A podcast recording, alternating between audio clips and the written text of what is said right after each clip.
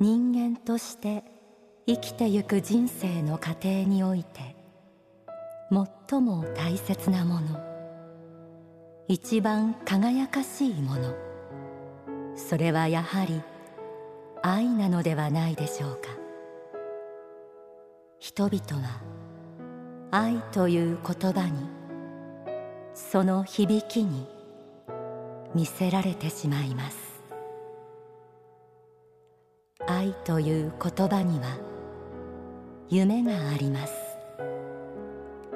愛という言葉には情熱があります。愛という言葉にはロマンがあります。愛なき人生とは疲れ果てながらも砂漠を歩む旅人の人生だと言えます。一方愛ある人生とは道行く砂漠の中にそのところどころにオアシスがあり花が咲いている人生です。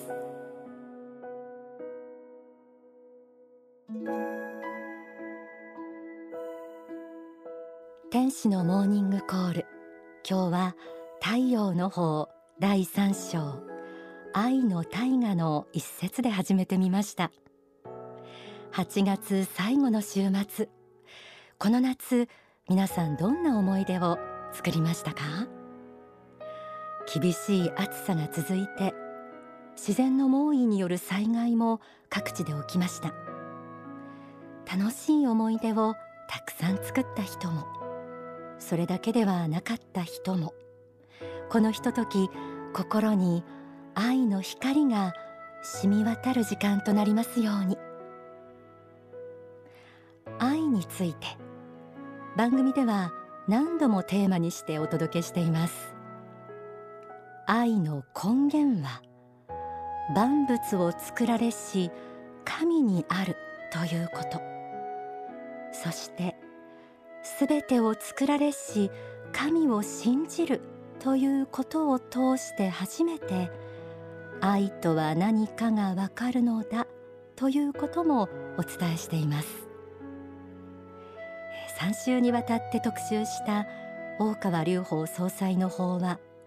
宇宙時代の幕開けでは夜空に輝く無数の星々にも地球に住む私たちと同じように命を輝かせて生きている存在があり彼らもまた愛を学んでいると説かれました。愛。皆さんは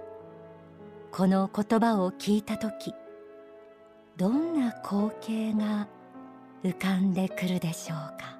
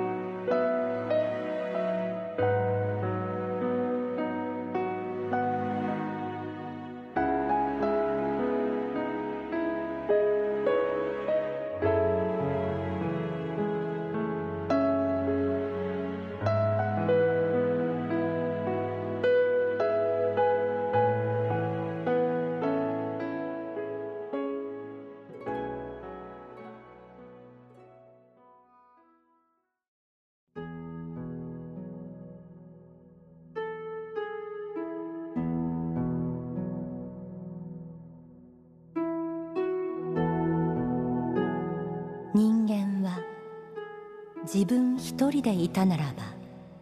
決して幸福というものは生まれてこないのです。やはり他の人がいて共に語り合うことができ共に手を握り合うことができ共に愛し合うことができ共に仕事をすることができ。共に生活することができ共に学ぶことができる。そうしたことによって嬉しく感じるのです。幸福に感じるのです。愛とは人と人との間にあるものです。この愛と幸福はなんとよく似たものでしょうか？幸福はやはり愛から生まれていくものでしょう。私はそのように思います。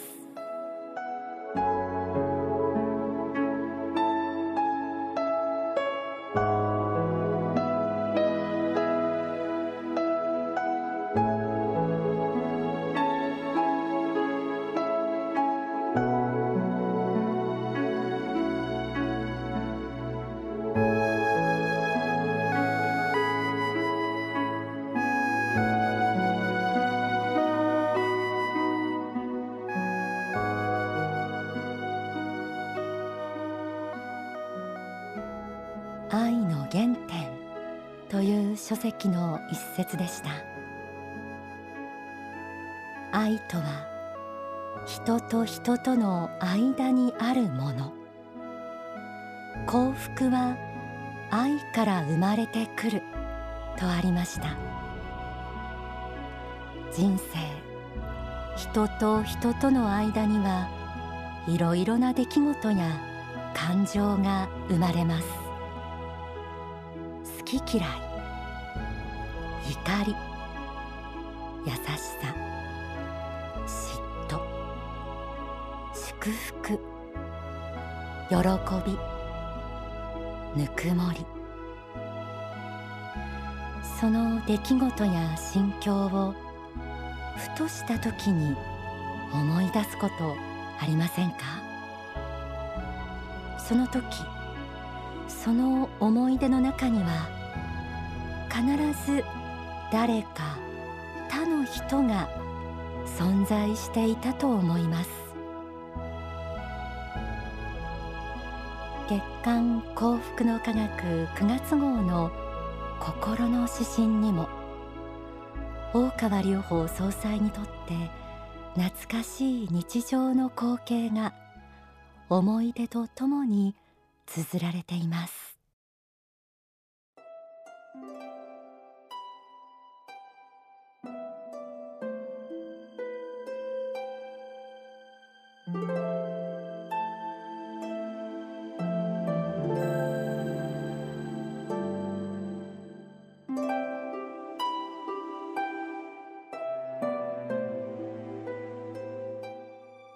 心の指針。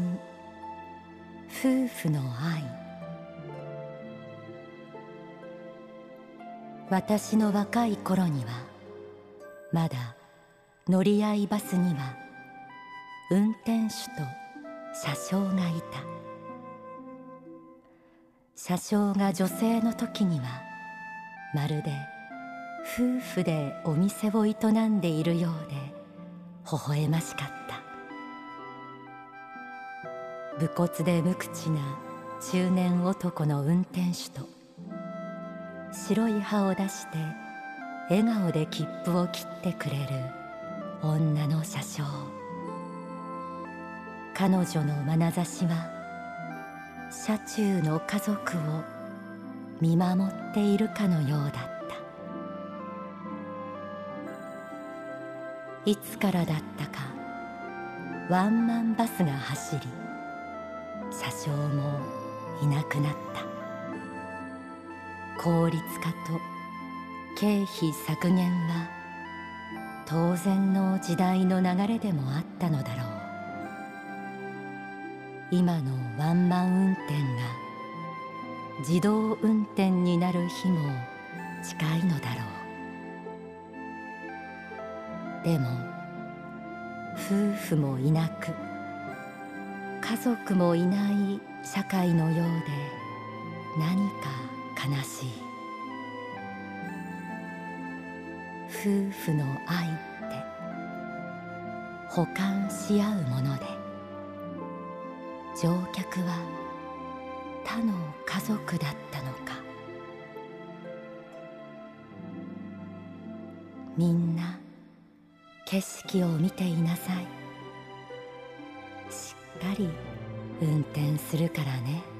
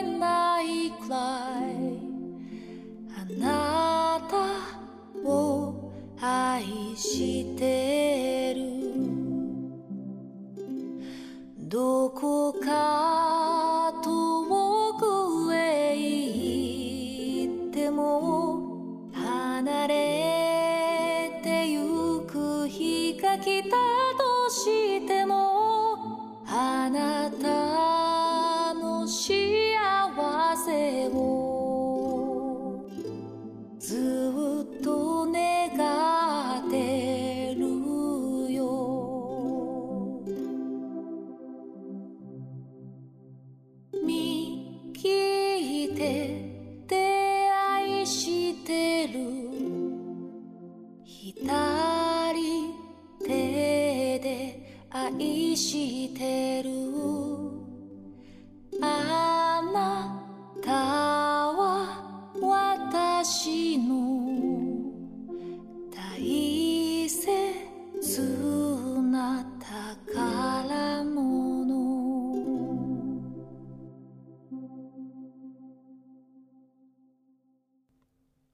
送りした曲はコータの手と手でしたではここで大川隆法総裁の説法をお聞きください科学の進歩そのものが決して人間の人生の質を高めたり存在感の値打ちを高めたりすることにならないことには十分に注意をしていかねばならないと思うんですね。ですから肉体的に現れたるもの物質的に現れたるもの以外は認識することはできずそれ以上のものについては議論しないという立場を取るならばですね所詮愛の教えであろうが殺すなかりの教えであろうがその他の教えであろうがですねこの世を生きやすく生きるための弁法にしか過ぎない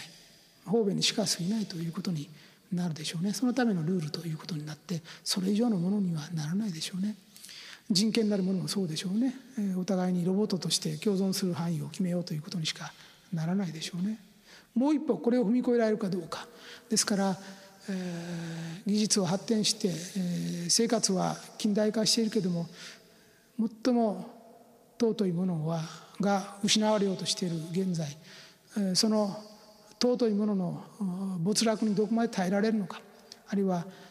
人間がそれだけ自分の値打ちを落としているということにどこまで耐えられるのか。ですね。この有物論の挑戦は100年経ってまだ終わってはいない。しかもその有物論の延長にあるところの研究やそういう技術ものはどんどん日進月歩の世界に生きておりますが、えー、哲学者も宗教家ももう遠い過去の存在のように認識されていて昔にはそういう人もいたかもしれないけれども現代においてはもはや信じられないというような形になっているのではないでしょうか。まあ、それゆえに現在進行形の宗教っていうのは非常に大事な大事なもんだと思うんですね。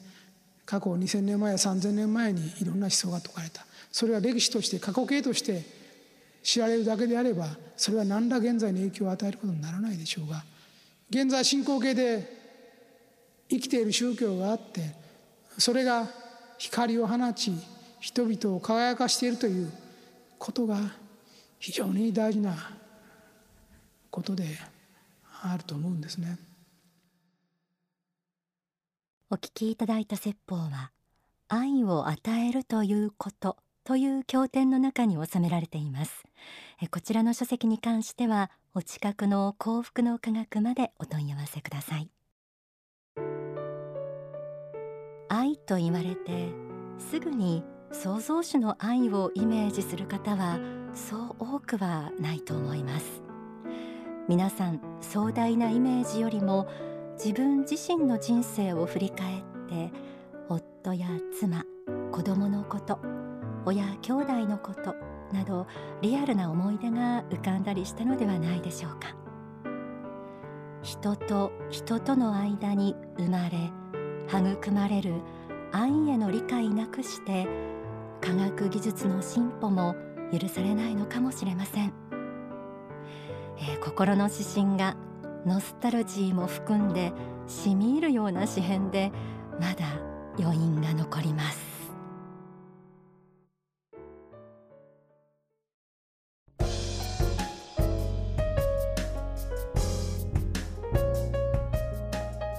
天使のモーニングコールこの時間はちょっと息抜きオンザソファーです。えー、皆さんとこの夏の思い出などをシェアしたいところですが今日の収録の時点でいただいているメッセージにはまだそんな夏の思い出などは見受けられませんので、えー、ちょっと一方通行ですけれども私のこの夏の体験などをお話ししようかなと思います、えー、皆さんぜひ番組までこの夏の思い出お寄せくださいね。えー、夏はですね、えー、私は大阪での仕事のついでにプライベートで奈良へ足を運びました。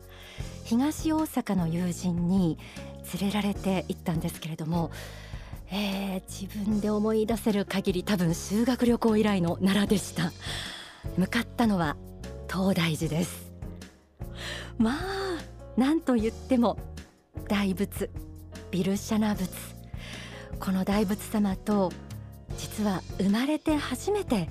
真正面から向かい合ったというのがこの夏の一大事件でした。まあ、あの修学旅行に時にもですねしっかりあの見てはいるんですけれどもうん本当に真正面からいろいろな思いが込み上げて向き合ったというのがあの信仰というものを自分の中にしっかりと据えて育みながら生きているという過程の中では初めてだったんですよね。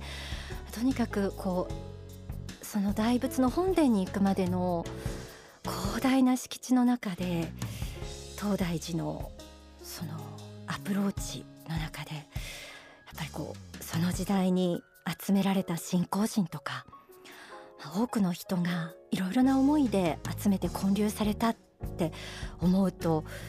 今のこの現代に信仰を語るこの難しさというのを当時の人たちに何て報告したらいいか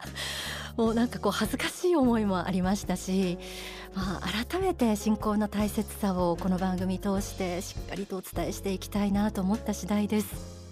奈良の大仏。ピルシャナ仏、えー、皆さんももう多くの方がですね、えー、お参りされた経験があるかと思いますが8月の初めに日曜日の暑い中に私もいたよという方がいらっしゃったら、えー、ぜひ番組までそれこそメッセージをお寄せいただけたら嬉しいなと思います。